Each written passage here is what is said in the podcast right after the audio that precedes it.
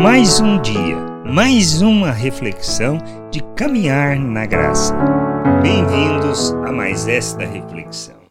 Precisamos ter claro nosso entendimento iluminado de maneira que a gente possa viver na plenitude da vontade de Deus, tanto como pessoas que são imaturas, que precisam do crescimento, do amadurecimento espiritual na busca do conhecimento e da vontade do Pai, como aqueles que, tendo esse entendimento, já sendo maduros na fé, pelo menos de forma teórica, que a gente possa ser instrumento também na edificação da igreja dentro dos processos de Deus.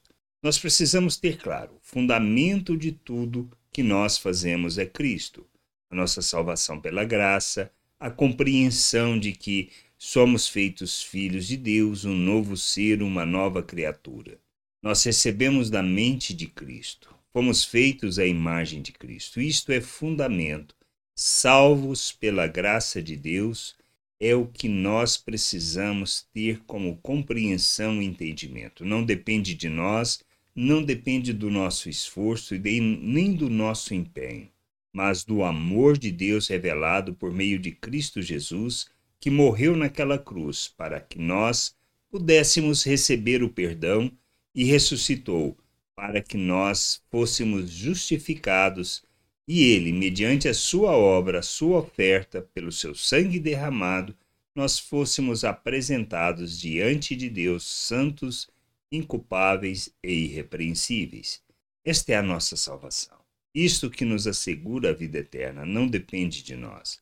Mas, tendo sido salvos, precisamos caminhar para a maturidade, para a plena estatura de Cristo, ou seja, de maneira que em todas as coisas, em todas as nossas ações, nossas palavras, nós possamos revelar o Senhor ao mundo, expressar plenamente Cristo, sendo luz neste mundo, revelando obras que glorificam a Deus. Por isso, as obras que nós fazemos, e precisamos entender obras, não no sentido só de fazermos a assistência àquelas pessoas que necessitam, não só de socorrer o necessitado, mas de todas, todas as nossas ações, todas as nossas palavras, todas as nossas reações devem e têm que expressar Cristo e revelar Cristo ao mundo.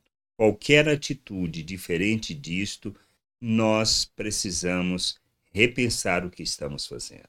Todo nosso chamado é para que a gente possa abandonar as obras das trevas e assim caminhar para a maturidade e ensinar as pessoas a fazerem o mesmo. Por isso, Paulo, quando escreve em 1 Coríntios 3, do 10 ao 15, ele afirma: segundo a graça que Deus, segundo a graça de Deus que me foi dada, lancei o fundamento como sábio construtor, e outro edifica sobre ele. Porém, cada um veja como edifica. Porque ninguém pode lançar outro fundamento além do que foi posto, o qual é Jesus Cristo. E se o que alguém edifica sobre o fundamento é ouro, prata, pedra preciosas, madeira, feno ou palha, a obra de cada um se tornará manifesta, pois o dia a demonstrará, porque será revelado pelo fogo, e o fogo provará qual é a obra de cada um? Se aquilo que alguém edificou sobre o fundamento permanecer, esse receberá a recompensa. Se a obra de alguém se queimar, esse sofrerá dano. Porém, ele mesmo será salvo como que através do fogo. O que a gente precisa entender são estas coisas, as obras que nós fazemos. O que nós edificamos sobre esse fundamento tem nos levado para onde? em direção ao cumprimento da vontade de Deus e à expressão do seu reino, sermos luz neste mundo, iluminarmos o entendimento, de maneira que as pessoas sejam colocadas em liberdade, ou que nós fazemos simplesmente reflete o pensamento humano, no sentido de que nós queremos dominar as pessoas ou controlá-las, queremos de fato ensiná-las sobre a verdade, e se nós ou o que nós queremos fazer é simplesmente tê-las debaixo do nosso domínio. São obras que nós fazemos que revelam nossa maturidade ou imaturidade. Se o que fazemos tem como intuito alcançar favor de Deus ou sermos recompensados pelo que nós fazemos e achamos que somos merecedores, isto não é obra de Deus E o que nós estamos construindo é tudo fundamentado no pensamento humano. Nós temos que rever o que temos feito, porque o que fazemos são obras que devem permanecer e durar. Agora, se o que nós estamos fazendo é segundo o pensamento deste mundo, com certeza nenhuma obra permanecerá. A gente precisa ver a motivação, compreender a motivação porque nós fazemos as coisas. Se é para nós, para atender os nossos interesses e benefício, certamente não será obra que permanecerá.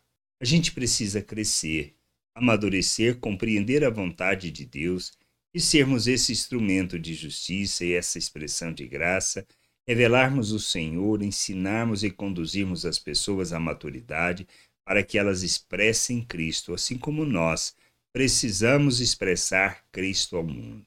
Precisamos encher a terra com conhecimento da glória do Senhor mas segundo as obras de Cristo, sendo imitadores de Cristo, negando a nós mesmos, tomando, tomando a nossa cruz e seguindo o exemplo de Cristo, manifestando o seu reino, a sua glória, revelando o Pai ao mundo e sendo luz neste mundo.